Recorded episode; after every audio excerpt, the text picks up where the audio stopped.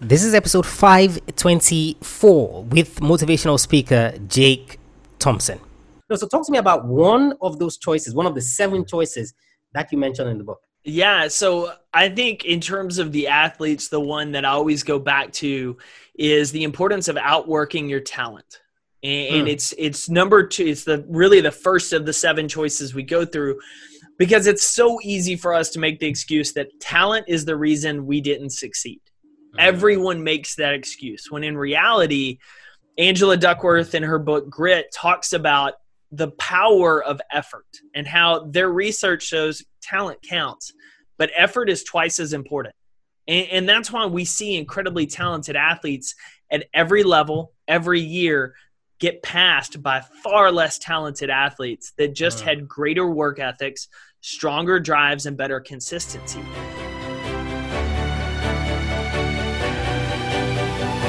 Welcome to Athlete Maestro, a podcast tailored for athlete development, improvement, and peak performance. And now, here's your host.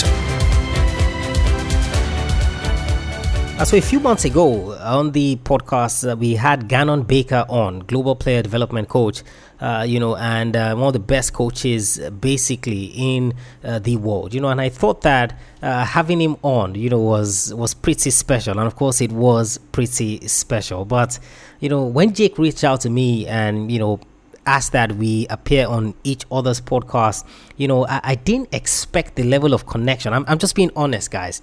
I didn't expect the level of connection uh, that we had, you know, and how great of a podcast episode we were able to put together. It was literally like I'd known Jake before I actually talked to him, you know. So we, we got on video, you know, and it was it was almost like we had known each other. The the conversation was so smooth, and I've told you guys anybody that I'm bringing onto the podcast, you know, like I, I need to know that they can give you guys value. I need to know that you're going to listen to that episode and you're going to reminisce on it for months. The reason I used that Ganon Baker episode was that if you guys thought that episode was good, you know, in terms of the value that we delivered in over an hour, just talking about you know, literally lifeblood for athletes, then you are going to absolutely love this episode with Jake. You know, the the funny thing about this is that you would have thought you would hear me say things like, "Oh, he, he's a coach of this team, is this mental performance coach," and things like that.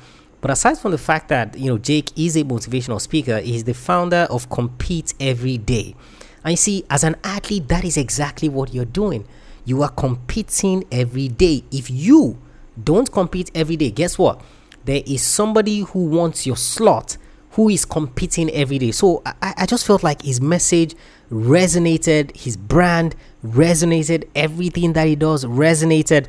And trust me, man, it translated into that conversation as well. The minute we finished the episode, you know, so this podcast episodes are planned in advance. The minute we finished the episode, it was literally like I should release it for you guys like the next week so that you guys could hear it. So I've, I've been pinching myself and itching, you know, because I've, I've had it uh, in the works. We recorded this, I think, a, a month or thereabout ago, you know, and uh, trust me, just listening it, listening to it over myself you know, I'm just smiling literally like from ear to ear. We talked about so many things. We talked about Jake's book uh, that is coming out, and of course, as you're hearing this, that book is out as well. We talked about the seven key choices uh, that you need to make in order to excel, you know, at work, at life. You know, Jake gave us tips, you know, on what some of those things were. Uh, we talked about the one percent, you know, of these guys. What's the one percent thing with these pro athletes? You know, we talked about that. We talked about falling in love with the process.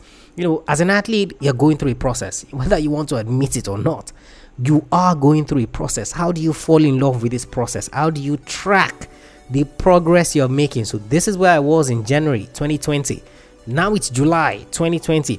How am I supposed to track that progress? We talked about mental stuff, you know, for children as well. So if you're a parent, you're listening to this episode, you know, we talked about that because guess what? Jake has a podcast that is targeted at raising future superstars. So can you see like it's like this guy has he has everything, literally compete everyday brand, now working on raising new generation of athletes. I could go on and on and on and on and on uh, about the things that we talked about, but I want you guys to hear it yourself. This episode, guys, is brought to you uh, by my Athlete Maestro Daily Planner. That's one of the things that we talk about as well. You know, in terms of you getting into the habit as an athlete, you know, of journaling and planning your day properly. Basically, it's a digital planner, you know, that gets you a step closer to where you want to go. Because just like I said, you're going to learn how to track your progress. Head over to athletemaestro.com forward slash daily planner. Athletemaestro.com forward slash daily planner to get your hands on that Athlete Maestro daily planner. Of course, when you do that, when you get that, come back to this episode. I'm going to let you be the judge, executioner, and jury, and all of that stuff. Yes, I'm a lawyer, you know, so I should know the way those things are arranged, but you can tell how excited I am. I'm going to let you judge how good this episode was with my friend Jake Thompson.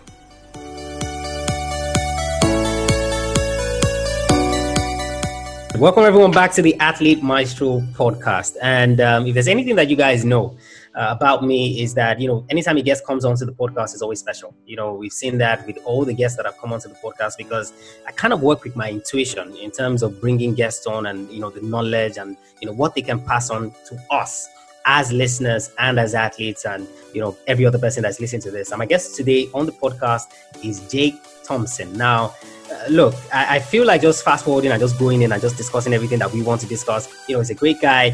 You know, he's a motivational speaker. He's also uh, the founder, chief encouragement officer, chief executive officer. You know, everything of compete every day. You know, and it's a fabulous brand and all the good things that they do. Thank you so much for joining me today, Jake.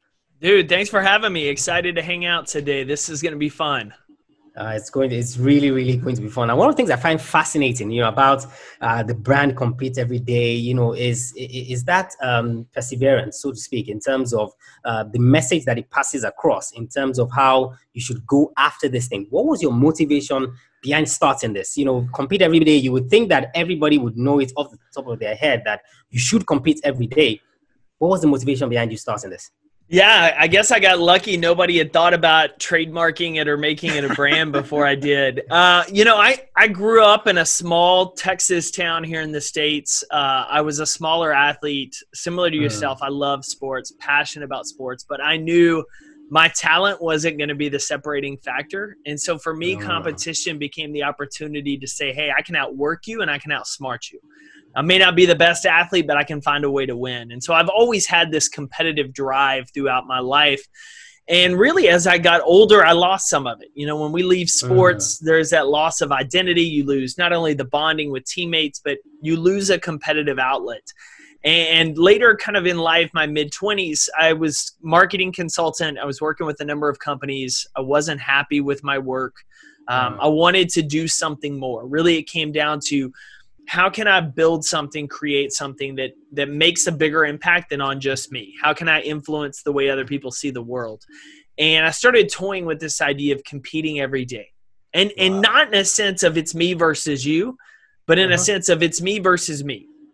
How am I going to push myself today to do just a little bit better, to go a little bit harder in a workout, to do a little bit better on sales calls? And out, as I'm toying with it, I, I started teasing the idea out to friends, and they were like, "That's you, like that fits you. Run with it, do something with it."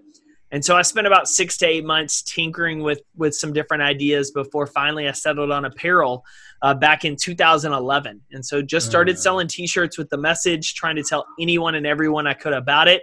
And over the last kind of 10 years almost, uh, the business has grown uh, I do a lot of keynote speaking now. My book, 1st mm-hmm. book, just came out, and so really, it's all around the idea of helping people understand that their biggest competition is not with anyone else. It doesn't matter if you're an athlete actively playing, if you're uh. working a corporate job, if if you're a mom or, or a dad staying at home. Like your biggest competition is with that person in the mirror, and we should all strive to win every day to compete against who we were then so that we continue to show up better each and every day for the people we work with, we play with, and we live with.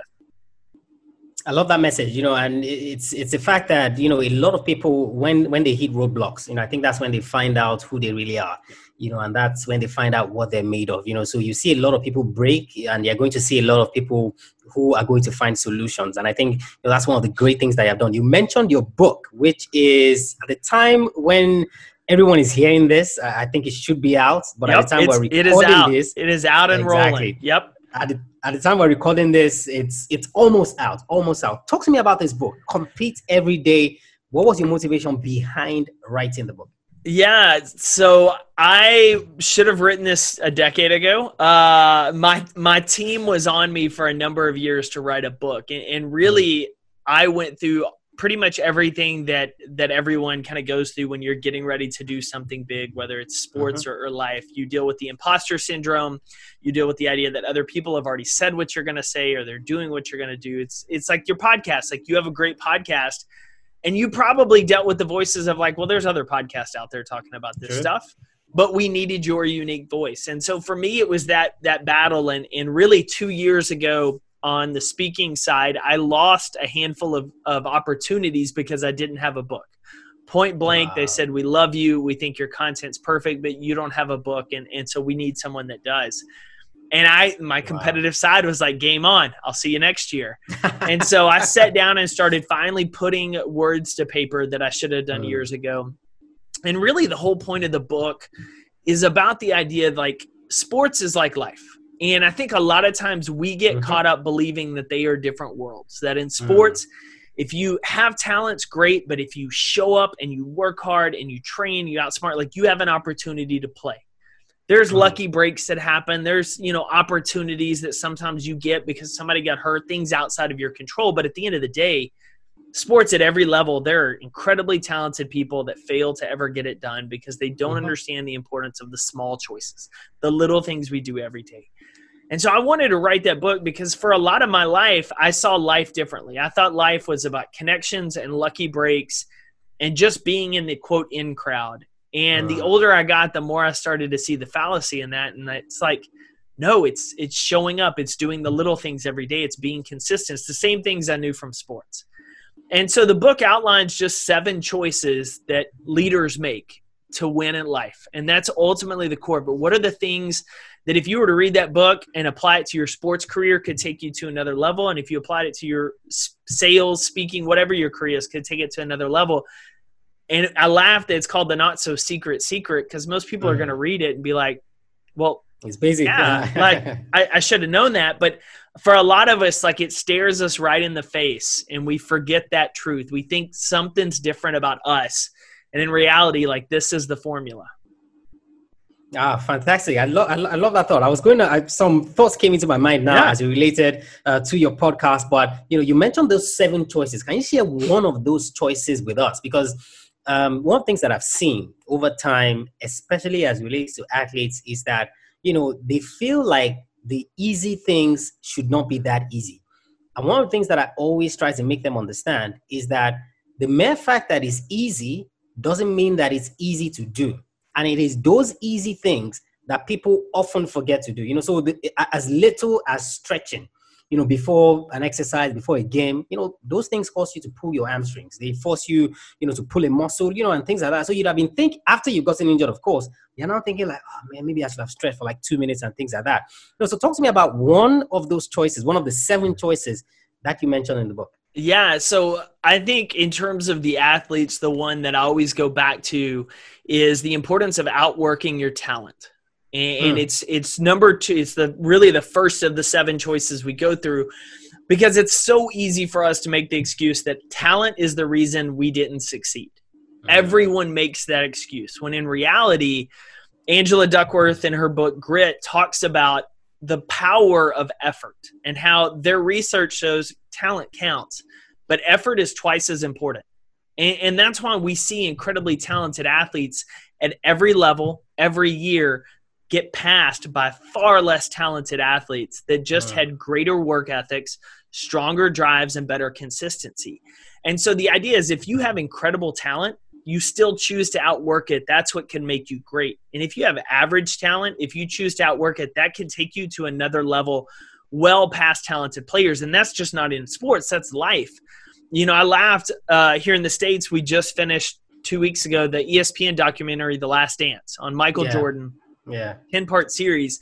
And the one thing you see watching that is Jordan was the hardest worker on his team. And I got into an argument with someone on Twitter who is talking about Jordan and Jordan terrible role model and whatever, and he won because of talent. I was like, there is no way you can watch that and say he won because of talent. He had talent.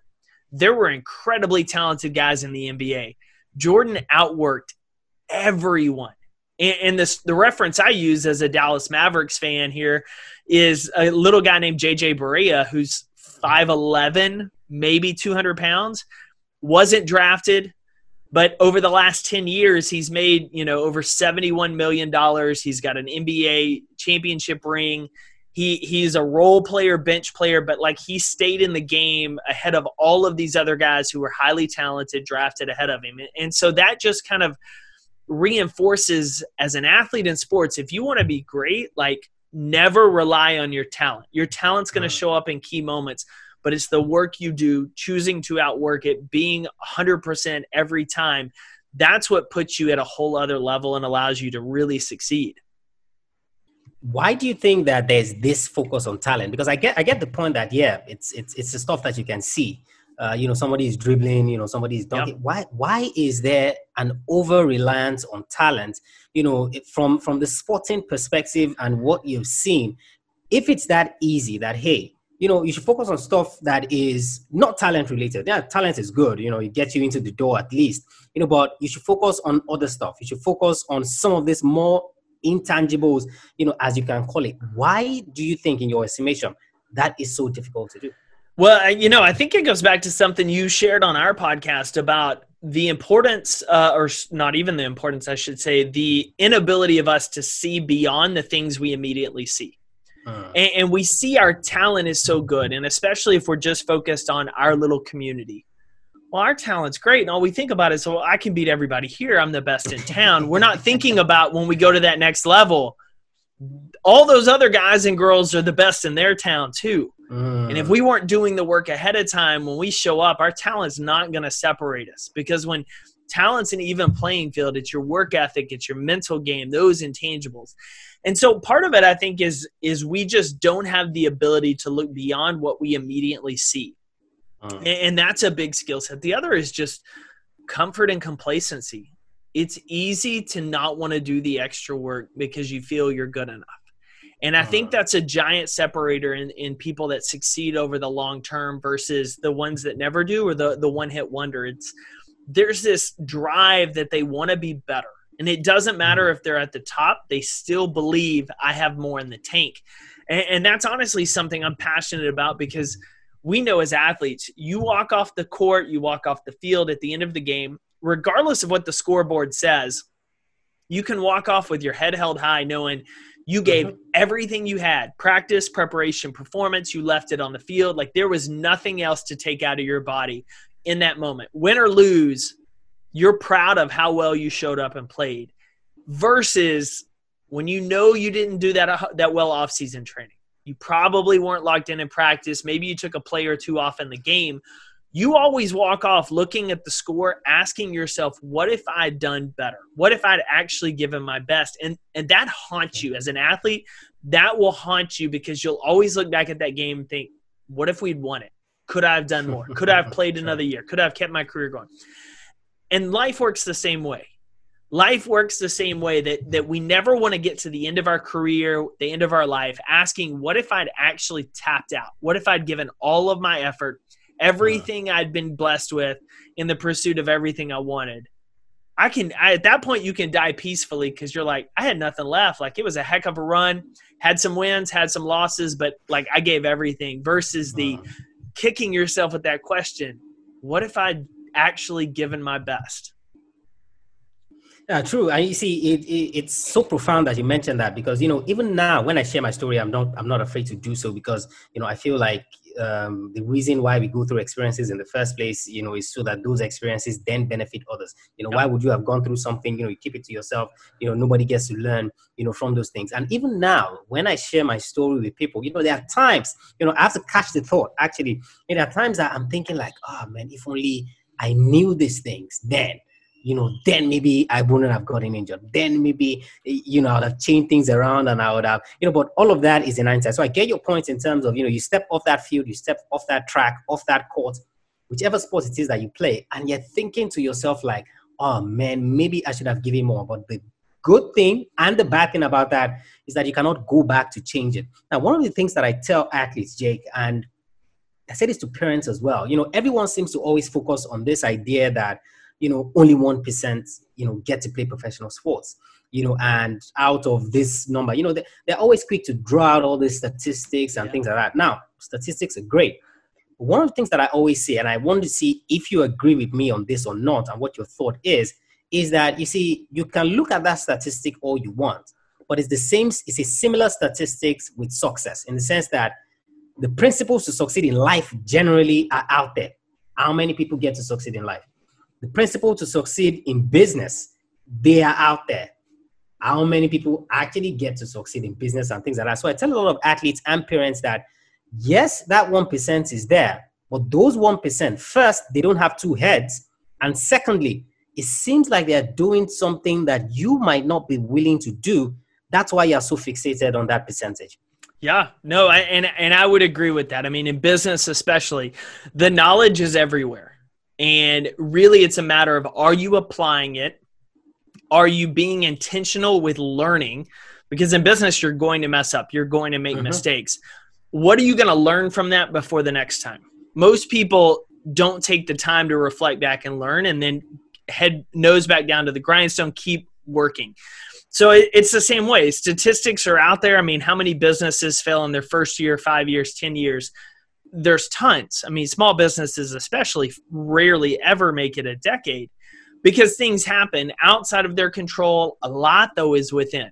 Most of it's because of things within their control lack of focus, lack of consistency, lack of effort. Same thing that applies to sports. So the statistics are there.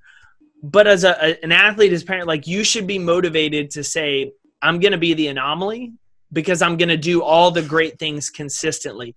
And guess what? If I, as a parent, I'm like, if they don't, but they learn the importance of consistency, hard work, and focus, the rest of their life is a breeze because they've got the formula for success after sports. And that's what really, that's why we play. Like, that's why we encourage you sports. Mm-hmm. That's the importance, is because the things we learn there, they set us up for life.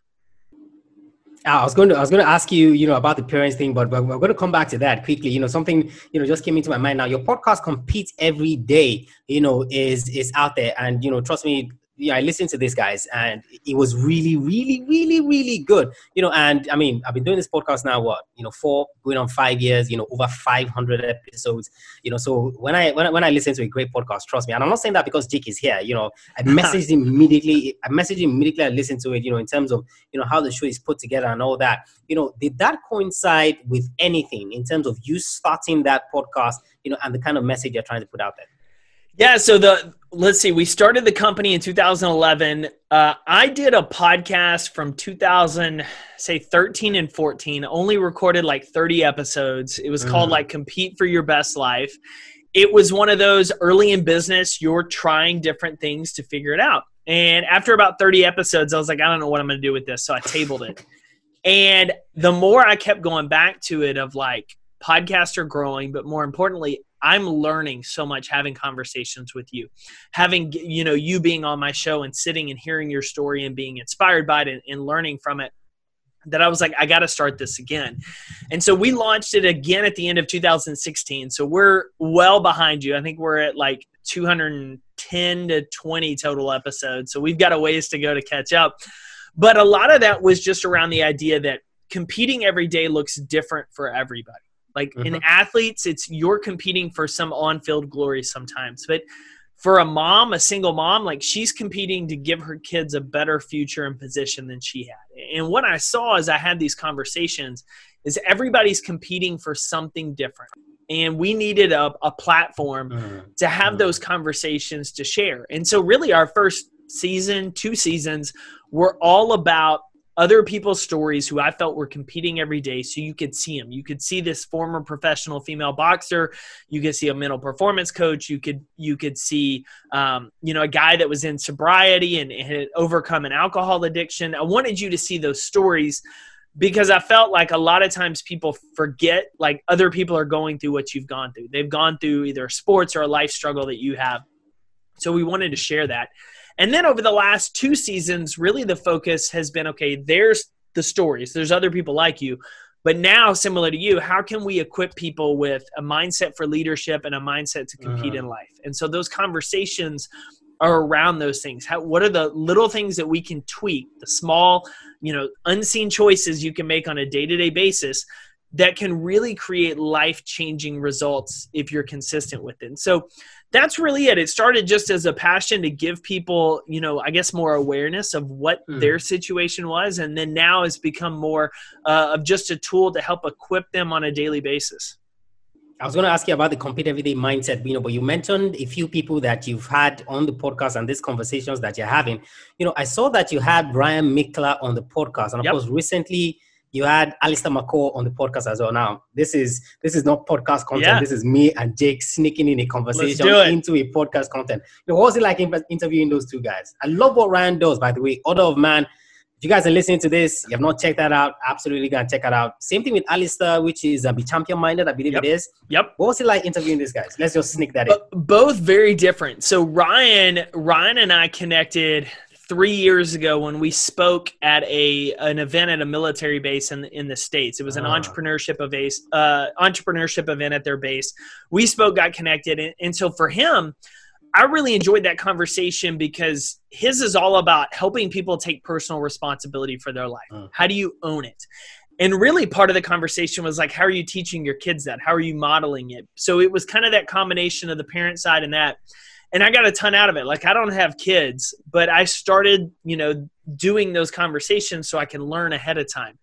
And so mm-hmm. Ryan has just continued to accelerate because he stands firm in what he believes. He continues to preach his message and he'll have open conversations about anything. And, so, like you, I highly recommend it. Alistair's uh, was a very different one because it was very recent. And I mm. enjoyed his because it was really right in the middle of COVID and, the whole worldwide panic when we recorded it. And it was all about self awareness and self reflection. And I think that timing of when we recorded and released it was a perfect opportunity for a lot of people. And I can say this because 10, 15 years ago, I probably wasn't going to be the guy taking the time to actually build self awareness around what habits do I like? What habits do I actually want to keep? What yeah. What parts of my life do I want to leave behind when COVID ends? What do I want to take with me? And so that was that was really interesting because he's a very uh, very insightful guy. He does a lot of self reflection, um, and so that was a very different conversation than with Ryan's. And so uh, fantastic, both guys, great. Alistair's got a new book out. Uh, Ryan's book, Sovereignty, is around here somewhere. Yeah, yeah. is a great one as well. Uh, and so, yeah, I, I definitely appreciate those two guys. Uh, but similar, man, just having a conversation with you as well that's on our show. Like everyone's, we're moving towards similar destinations in terms of helping others try to improve their life. And every time you have those conversations, it's, it's just encouraging because it's so easy to get on our phones and to scroll mm, social media mm, and to just yeah. be like, you know loss of for words for humanity sometimes and how people react and what people do to other people and it just really can can deflate you. But then you have conversations with people like yourself with Alistair with Ryan and you're like no like there's good people in the world doing work to try to help others. Like that's where the focus needs to be. Don't be distracted by everything else out there. Like a like an mm-hmm. athlete. Don't listen to who's in the stands. Quit listening to fans cheering or yelling curses at you. Focus on the play on the field on your teammates on the other people trying to score in that end zone uh, and we'll somehow get there.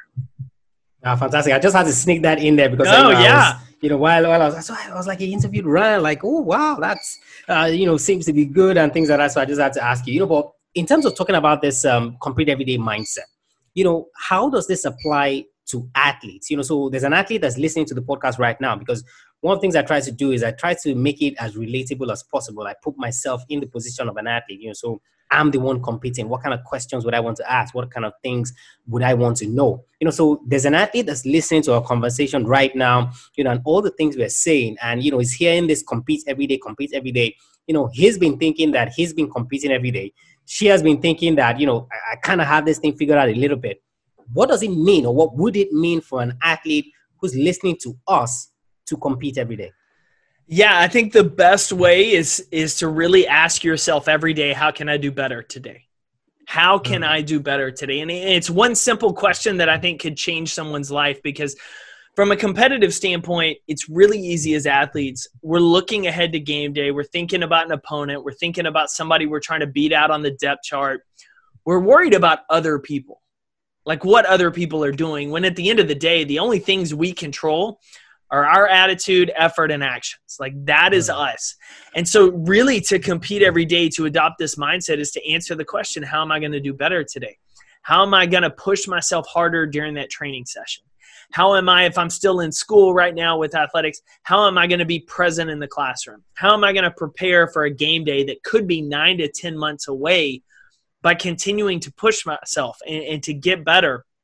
And so it, it's pushing yourself, embracing the idea that every single day is a competition against bad habits, bad thoughts, negative self talk, toxic relationships, and uh-huh. just deciding like where I'm trying to go with life what I'm trying to accomplish is more important than those things. And so I'm not going to allow them for me to take a step back. I'm not going to allow them to push me in a negative direction. I'm going to show up and find a way to do better today in some area of my life. And if you apply that formula every single day, it's it's amazing what can happen in your sports career, in your relationships, in your life because you're just constantly looking for learning opportunities to grow and get better. What would you say to the athlete who has heard that and oh no yeah that's great you know that's nice you know but you know i'm competing every day you know i'm focused on my attitude i'm focused on my effort you know I, am giving everything but i'm not seeing the results you know so for how long should i continue to do this for how long you know should i continue to compete every day you know if i'm not seeing the result am i supposed to compete every day until the end of my career and then i don't see any tangible things from it what do you say to that athlete they're giving their best they're working their socks off but they're just not seeing the results. So there's two pieces to that. So the first is the idea that there's a there's a cartoon graphic, and I wish I, I wish I knew who drew it. But it's two gold diggers. It's two old 49ers, and they're carving their way through rock, trying to get to diamond. Mm. And the top guy has got his pickaxe on his shoulder, and he's walking away, and he's quit. He's been going at it for years, and literally you can see it. If he had two more swings, that diamond is right there. And then you see the other guy who has a lot farther to go, but he's still swinging his axe every day. And so, what I tell people is like the day you decide to give up, what if the next day is the day you were going to reach? What if tomorrow is the day you are going to succeed? We don't always see that end goal, and it's never going to show up in the way you want. It's never going to show up when you want. Success it takes so much longer than anyone anticipated. Ask anyone that's ever started a business, and they're going to tell you, like, the podcast downloads I wanted, the audience I wanted, the sales, like, took longer than I ever anticipated because it's a process. It's embracing the oh. process and the journey of getting better. And so the focus shouldn't solely be on the outcome, but should be on loving the process. And if you fall in mm-hmm. love with the process, fall in love with practice, fall in love with training, fall in love with just getting better, then you're not as worried about that outcome. See, outcome focus, that's a game day type focus and mentality because you care about the score, you care about the game. But the process of improving and preparing for it, that's just learning to love the the idea of getting better, the process of getting better. And so the first thing I would tell them is they need to learn to fall in love with that. They need to get their eyes off the finish line and learn to fall in mm-hmm. love with the day-to-day process because if you're so fixated on the finish line, and where you're trying to go, and that's all you care about. When you get there, you're probably going to be unhappy because it's not everything you thought it was going to be. And there's athletes every year that win championships, uh, and they're disappointed because it's not as fulfilling as what they thought it was. They thought, be. yeah. And there's other ones that love it, but man, they want to be in training camp. They want to be in practice. Like they just love the process of it. And that's a big separator. The other piece is if you fall in love with the process and the idea of the things you're learning, the consistencies, the getting better, just the grind part of it, mm. then that's going to set you up for life after sports in a way that most non athletes will never relate to because they've never had to go through the grind. They've never had to go through nine months of off season training just for one game. And they've never had the idea of, man, a game is seven months away and I'm out here running bleachers or sprints till I want to puke but I know a game is coming and I've got to be ready for it when it shows up. People in the real world without sports, they don't know that. They, they're just like, well, my opportunity is going to get here. I'll get ready then. And they get passed by all these former athletes who are training and preparing and working for that opportunity before it ever shows up. And so when it does arrive, they seize it. So don't get so distracted by the just small perspective of just this sport outcome. Look at it in the grand scheme of life, what you're doing for yourself and embrace that process. Um, so I'm going to ask you, you know, how athletes can fall in love with the process, but I, I just want to do a quick follow up to what yep. you just mentioned. And so, you know, like I just said, like a few minutes ago, you know, the podcast just hit, um, you know, over 500 episodes now. You know, and I put it on my social media that you know 500 episodes of Athlete Maestro and all of that.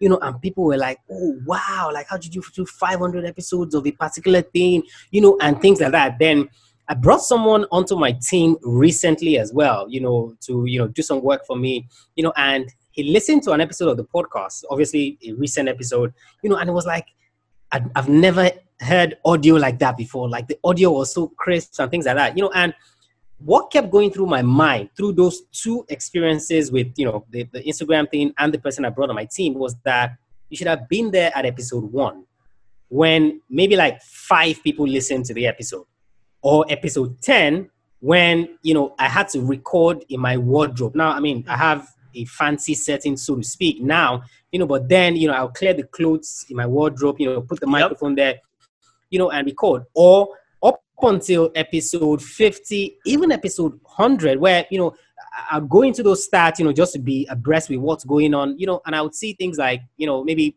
15 people listen you know listen to the episode and things like that so i was like you know, you should see that. If you're seeing the finished article now, what the podcast has become now, you should be you should be um, what's the word now? You should be intrigued by the journey it has taken to get here. So, you know, I just want to put that out there, and I'm sure you would have seen something like that as well, either with your first podcast or with this podcast, Compete Every Day. What I have, and, and what I would also say is that probably answers your second question in terms of falling in love with the process, because mm the beauty of of a successful competitor and athlete in life is this sense of gratitude.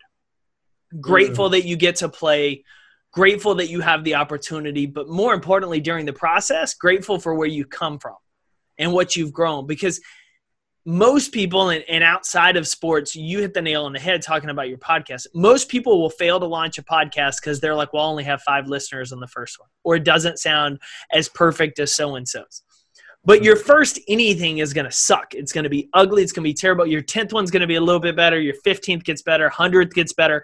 But you don't get to that 100th, 200th, 500th episode that sounds sharp unless you do the 499 prior and you learn all along the way. And so uh-huh. that's that's just a big piece of knowing where you come from. And so the fact that you had those memories, like I laugh, I have pictures of our trade show booth back in 2011 and you see it and you just kind of cringe because you're like, oh, that was a terrible shirt design or oh, that booth looked horrible.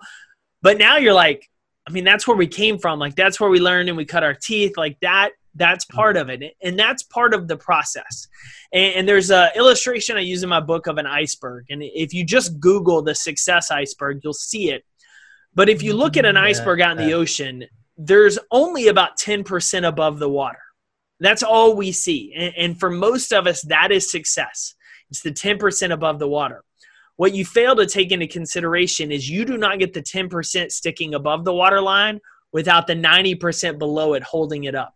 The 90% mm. below the water that you will never see. And that is the process. That's the days, the weeks, the months, the years working toward that goal, being gritty, persevering, getting back up, learning, getting better. Like that's what holds it up. And so somebody's going to come into you and see your show and be like, 500 episodes, man, you do this so amazingly well. Man, you just have it perfect. I should never do that. And you can be like, no, listen, I built the iceberg. I built it under the water. Like, this is it. And so you fall in love with that process by acknowledging where you come from and looking for those growth opportunities. Because what happens is if you're putting in the work and training and consistently and getting better in the gym, you're training, you're working out all the time you may be getting stronger, you may be getting faster, you may be getting better, but if you haven't been tracking your results, mm-hmm. you don't really know how much better you've gotten. You don't realize you've added 50 pounds to your back squat or you've added an extra two inches on your vertical jump because you never tracked it.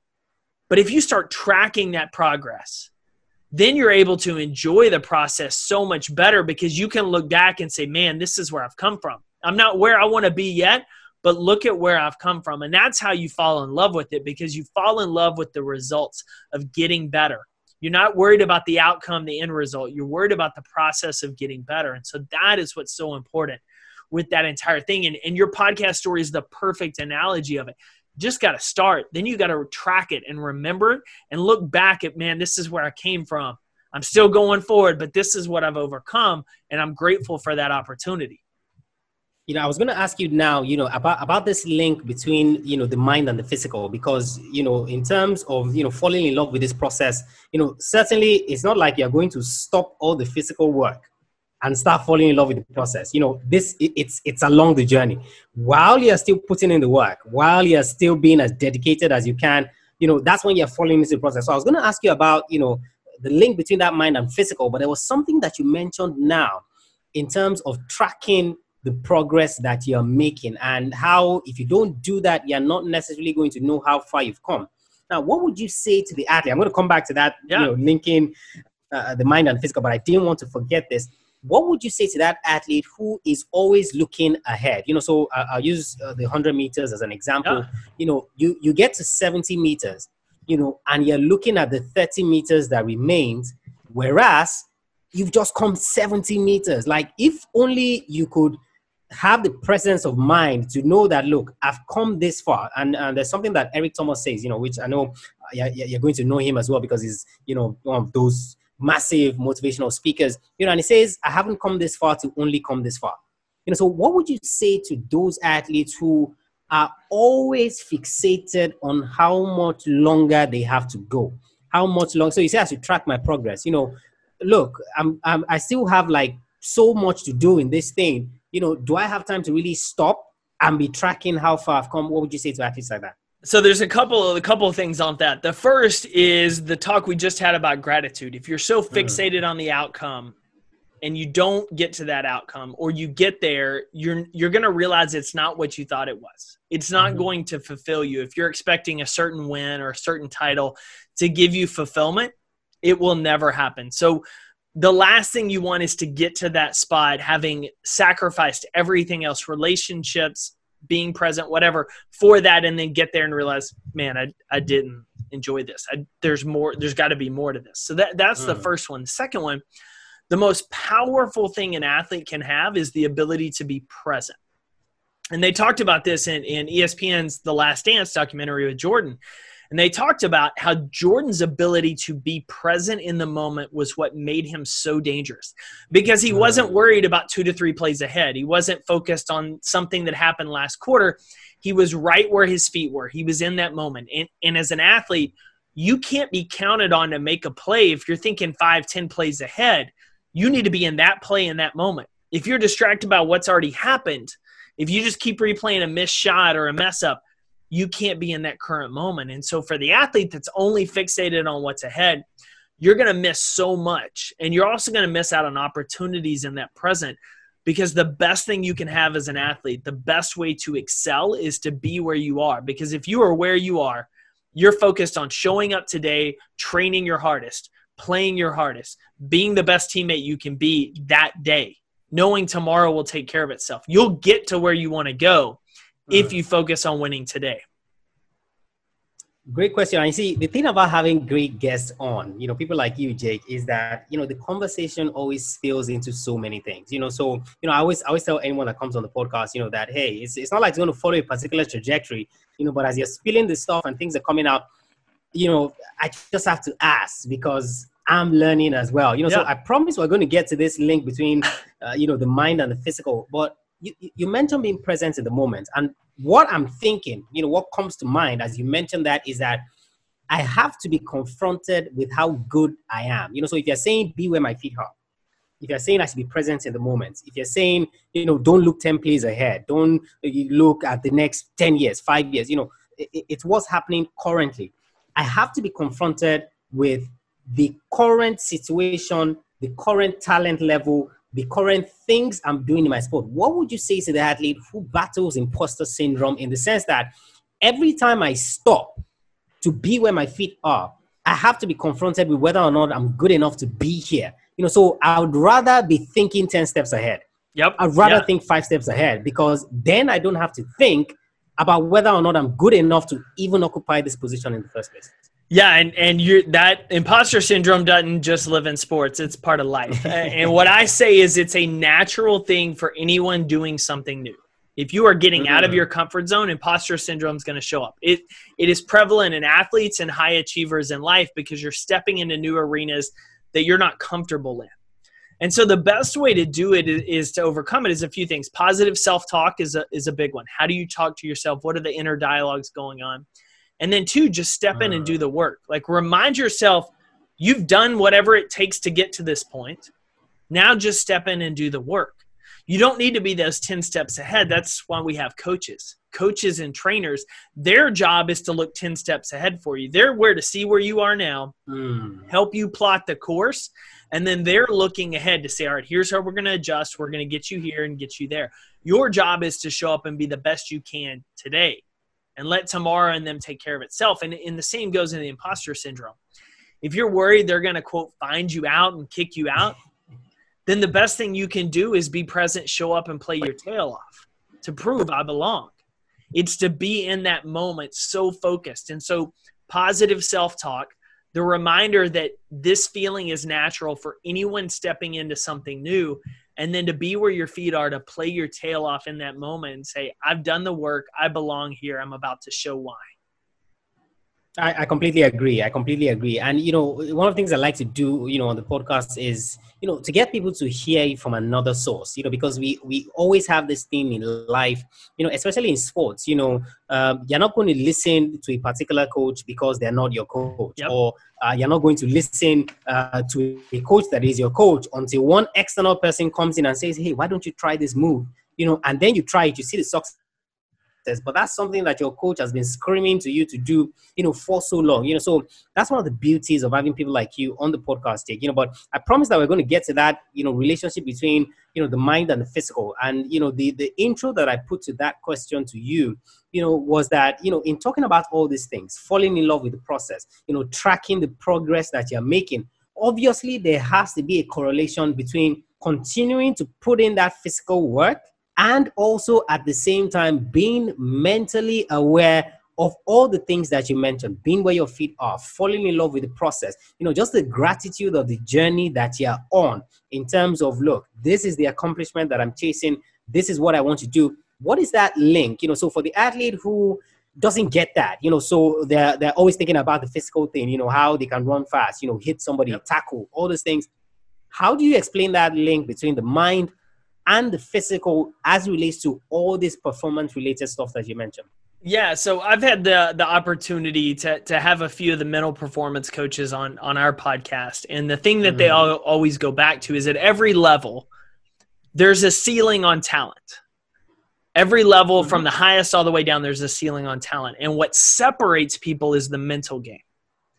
It's that mental side, the ability to be present, the ability to rebound from a failure and not just dwell on it, the ability to be focused on what they're about to do without getting distracted, the mental side. So, if you're looking as an athlete, you're always looking for a competitive edge. There's mm. only so far your body can go. There is a ceiling on your physical talent ability, but there is no ceiling on your mental side. You can always build more of that mental toughness, that growth, grit, that focus, that ability to be present. And so, as an athlete, like that should be one of your biggest motivating factors because you're going to push your body to its extreme and you're going to tap out at some point. This is only how high I can jump, how fast I can run. And I know if that's it, I've got to find a way to do more to keep my competitive edge. So, what am I going to do? I'm going to outwork that talent by building that mental side because there's no limit to that game, there's no limit to that level. And so that should be your biggest motivating factor is knowing that, yeah, you're going to push the physical side, but if you really want to take it to an edge, you've got to train the mental because every sports has high pressure situations. Guys fold and break in those moments because they don't have the mental game ready to go. Guys excel as if it's just another day in the park. So if you want to really stand, yourself out and, and set yourself apart, even against more talented physical opponents, you got to build that mental side.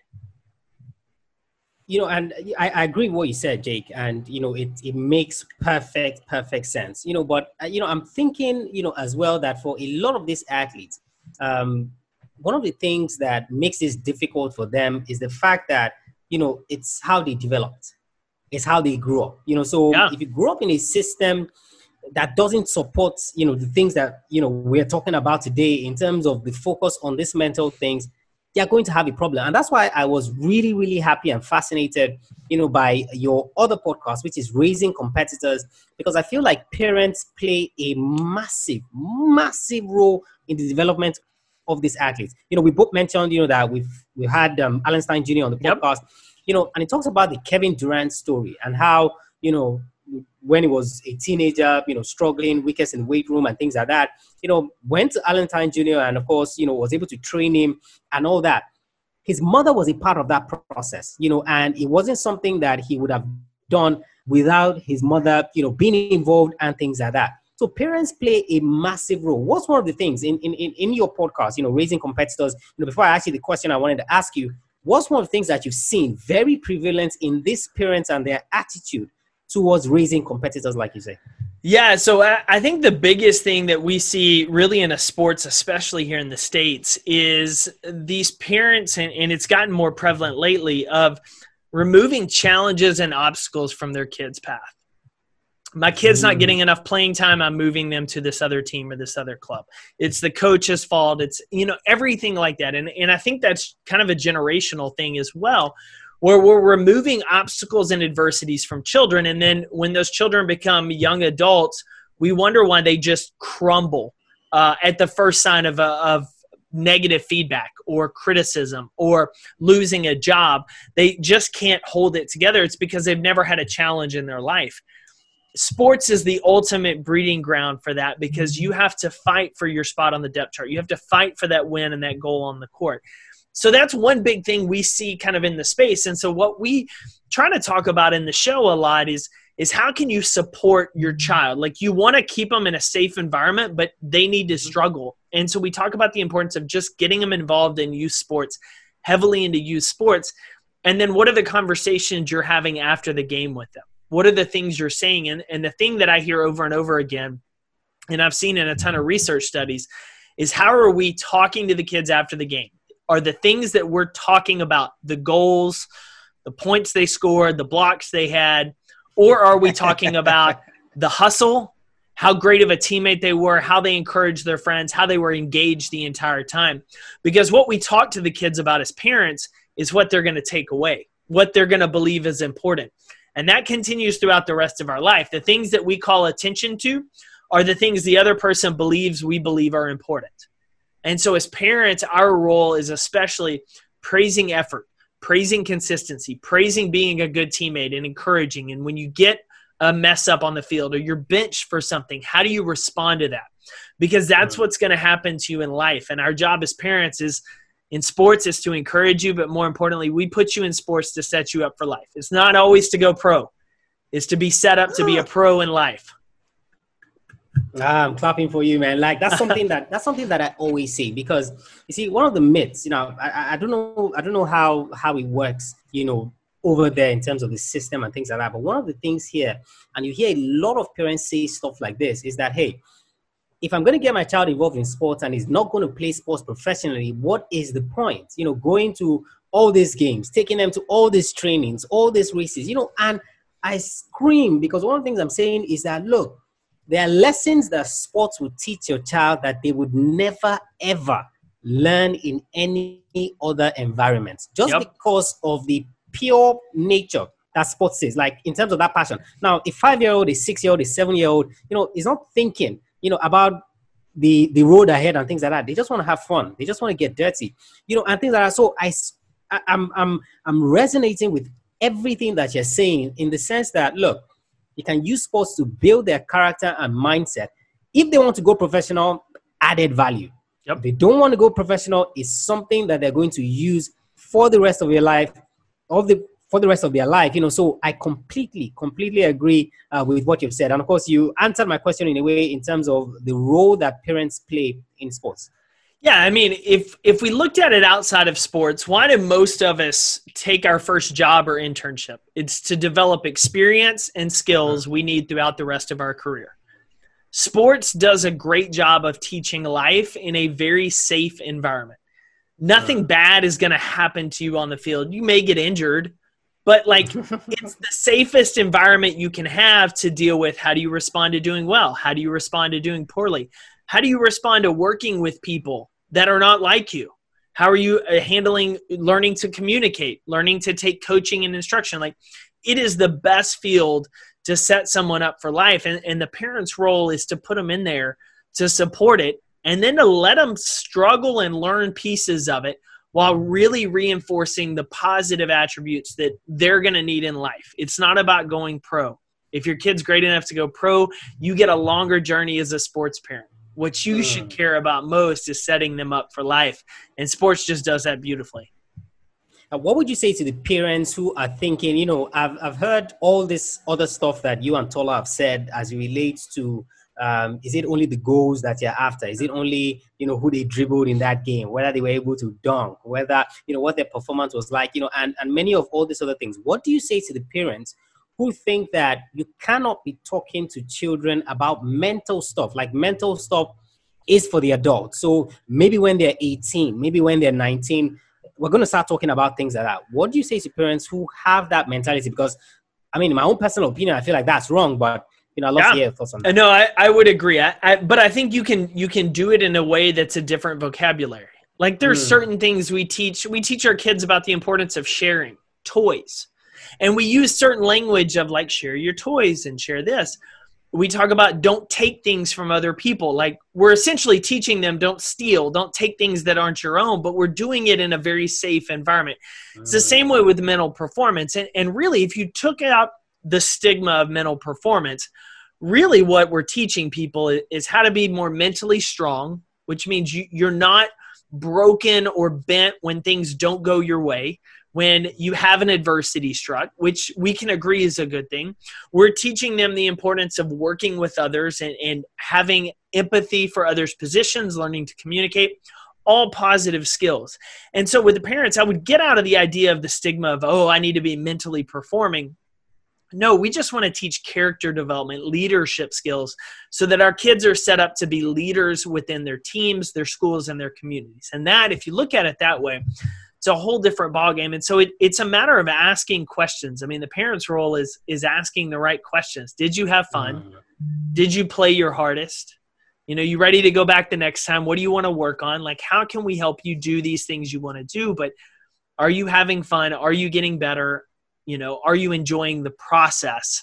And that's how we teach them in a safe manner the mental side of enjoying that process that we know athletes in their teens and 20s have still not learned that need it.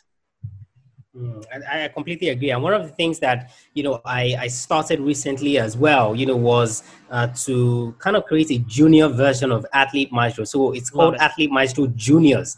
You know, so targeting these kids at a young age. You know, so we have all these um you know sports affirmations cards. You know, then you know we have emotions cards and things like that. You know, uh, just just a way, just like you mentioned, to pass this message across to them in in the easiest way possible where they take in that information you know and they are able to start building the knowledge that hey something like this exists you know so it's not when they're 12 you know and they go to a camp you know and then it's going to be like a brick hit them in the face, you know, and things like that. So, you know, just to agree with the point that you mentioned, you know, that's one of the reasons why we started that. And if you if you look behind me, you see uh, uh, some of the cards, you know, yep. as well. So I, I completely agree with that. But if there's a parent that's listening to us now and, and saying, okay, I hear this stuff that you're saying, and I kind of agree.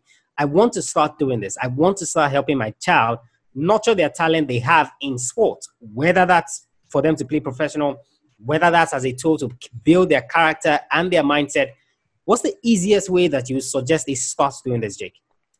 In terms of building that competitive mindset, I, I would think honestly, it's just a matter of encouraging, asking the right questions.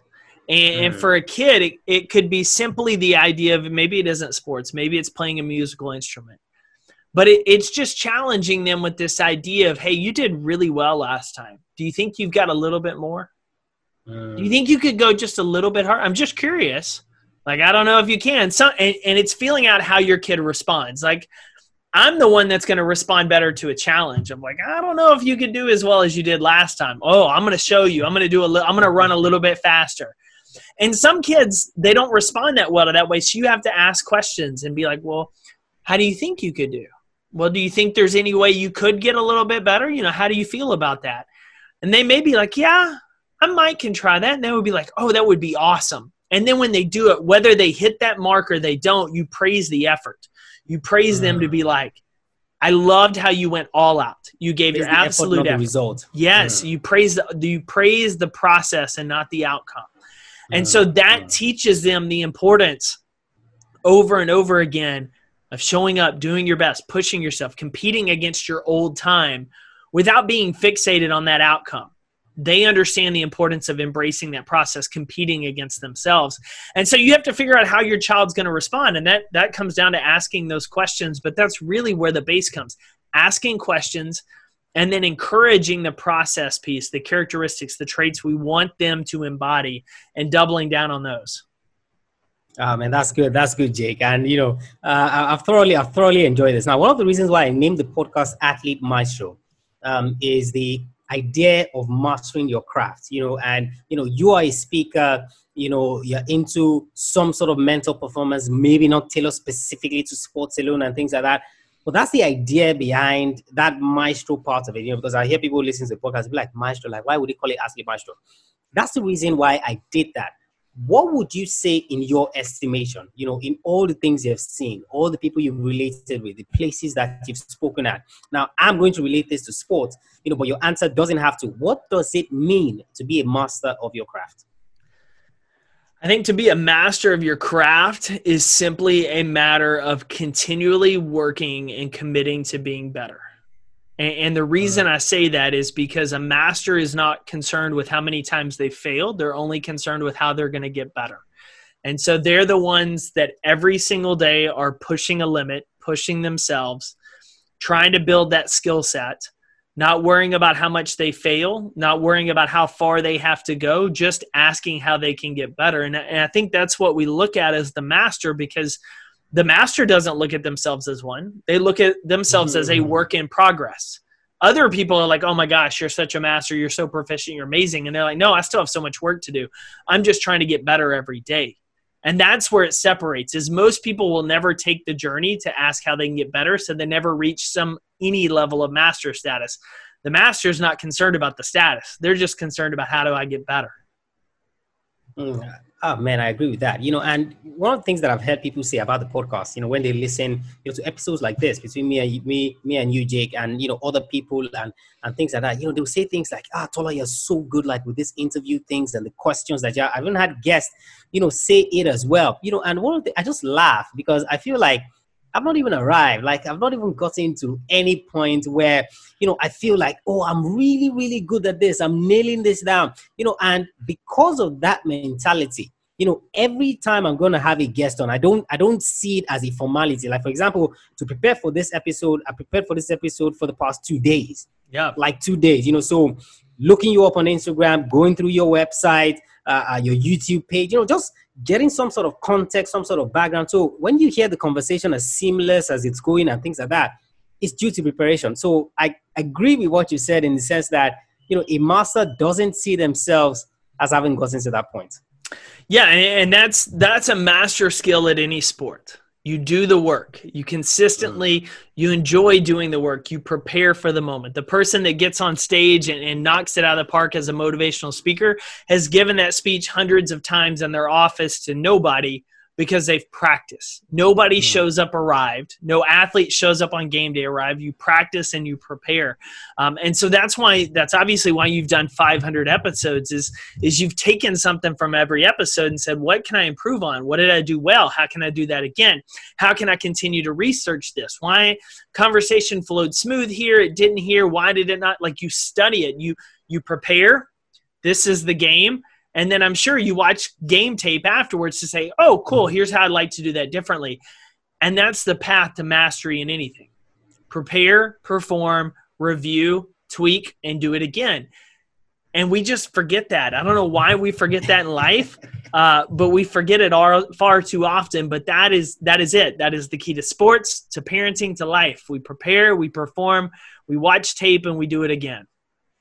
Before I ask you my final question, yeah. Jay, because I have to be mindful of your time, I'm going to tell you this story. So I have a webinar that I run for parents, you know, so you know, trying to help them nurture their child's talents in sports, the things that they should know, and things like that you know and every time i run the webinar every time i run the webinar you know i'm i'm literally waiting in front of my laptop you know waiting for the replay of the webinar so that i can start watching it you know and the first time that i did this and my wife saw me you know she was like she was like like are you recording another webinar no i was like i'm watching the replay of the webinar i just did you know and you could see the shock on her face like if you just did the webinar why are you watching the replay? You know, so it, it, aligns with the point that you just mentioned in the sense that, you know, you go back and you find ways that you can be better. Yeah, you do. You do that. That that is the one thing that over and over and over again we see in sports and in life. You look for opportunities on answering the question, how can I do better today? You do that. And it's not instant, it's not instantaneous magic microwavable success, but you watch it over enough time and you can't help but see those results we've talked about so many things jake we've talked about you know the, the compete everyday mindset we talked about um, you know one of the choices out of the seven you know that is contained in your book. We, have talked about grit we've talked about perseverance uh, we, have talked about parents we've talked about so many things. Tracking your progress you know being where your feet are being in the moment you know not looking too far ahead and things like that. If there's an athlete that's listening to us, you know, and maybe they joined, you know, it's a podcast, so they can rewind, but you know, maybe they joined at minute 55, you know, so towards the end, you know, and they kind of missed everything that we talked about, or maybe they listened from the beginning, you know, and they've gotten to this point where they're a little bit confused in terms of, oh man, what do I now do? What is one thing that they can do? One thing that they can do that is going to get them a step closer to their goals today. They've had all the 50 things that we talked about, which are great, which are important, which are fundamental. You know, but they want one thing that they can do today that gets them a step closer to their goal. Doesn't have to get them to the goal, but a step closer to their goal. What would you say that one thing is? Yeah, so the, the first is an easy plug for you. I think they should go back and listen to past episodes. If they're ready to take their mental game to a new level, they should invest time in the podcast, which is which is an easy. From an activity standpoint beyond that, the the one thing I always challenge people with is to take out a notepad every night. Put it by your bed, put it on mm-hmm. your nightstand, put a pen there. And before you go to bed, you should write down one thing throughout the day that happened that you wished you would have done differently. Maybe you didn't give your best efforts in a workout. Maybe you took a, a, rep off. Maybe you didn't even handle an interaction with the spouse as well as you wanted. You were a little testy or you know hostile. Whatever it is, it, it doesn't have to be anything major. It could be a small thing that you're like, mm, I, I think I could do better. I wish I had a do over. Write it down, and then right underneath it, write down next time I will, and write down what you would do differently mm. next time. And if you do this every single day, especially right before bed, it, it does a couple things. The first is it primes your thoughts at night to remind you of who you want to become the type of person you want to become the things you want to do. It's it's one of the last things you do before bed so it's going to help stick that memory.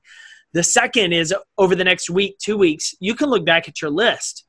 And if you see you keep making the same thing if the same thing keeps popping up then you build the self-awareness to say okay i keep making this one error or this one shortcoming i want to change what do i need to change about my environment my friendships my habits that's going to help me change that?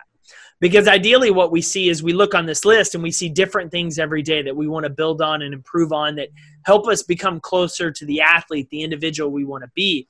And when we start to see trends it helps raise that self-awareness of oh this is something i need to work on intentionally and so it mm-hmm. helps you become a better person which helps you become a better teammate which helps you set you up for sports and life success uh, I have to agree with that. You know, I, I, have something called the Athlete Maestro Daily Planner you know, and I remember when I was playing sports and, you know, the minute I'm done with the game, just like I mentioned with the example with the webinar just now, you know, when I get home, like literally I'm asking myself, you know, what happened?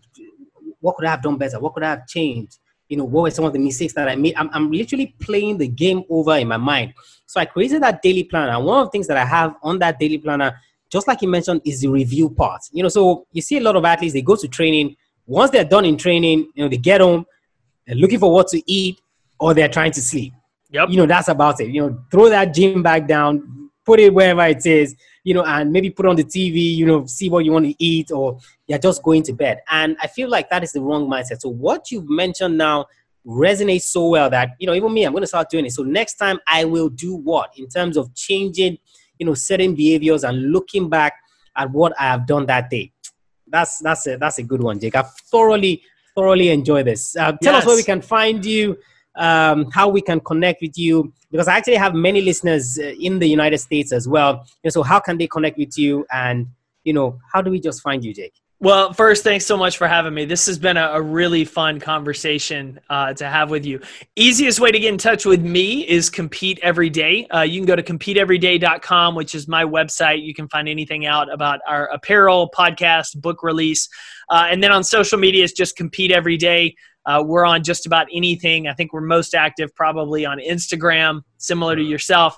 Uh, but we're on any platform. So reach out, say hi, tell us you heard us, heard about us on the show. Uh, would love to connect with you as well.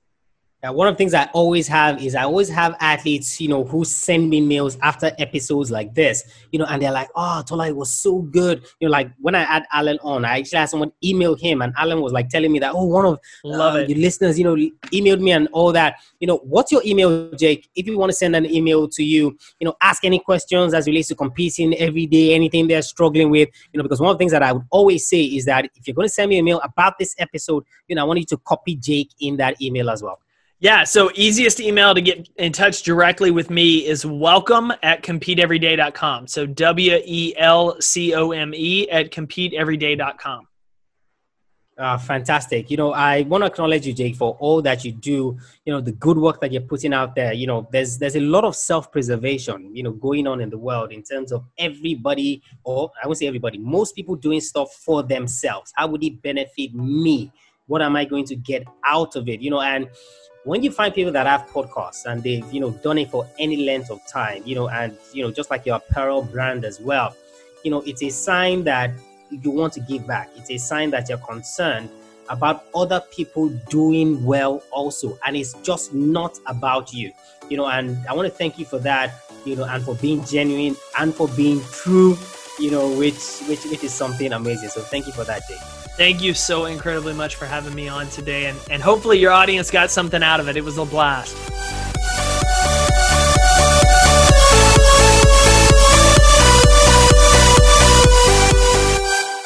I'm, I'm literally laughing right now because guess what? I actually listened to the episode literally just the way that you were listening to the episode. So w- was it what I said it was going to be? Like you guys need to you need to send me a mail, Tola at athletemaestro.com and just like jake dropped all his uh, social media handles as well you know I-, I, need you to send him some love. At jake thompson speaks on instagram at compete every day on instagram is at jake a. Thompson on twitter as well. And of course you can check out his website. You can order his book as well at compete everyday competeeveryday.com was it as good? You know as i said it was going to be. So if you thought Ganon's episode was good Ah man, this one was literally super with Jake. You could you could feel that motivational vibe. So for those of you who have had doubts about motivational speakers, I'm sure you could feel that vibe, and of course you could feel yourself pumping as well. I, I thoroughly enjoyed recording that one and everything that we spoke about. That's what my mission is, guys.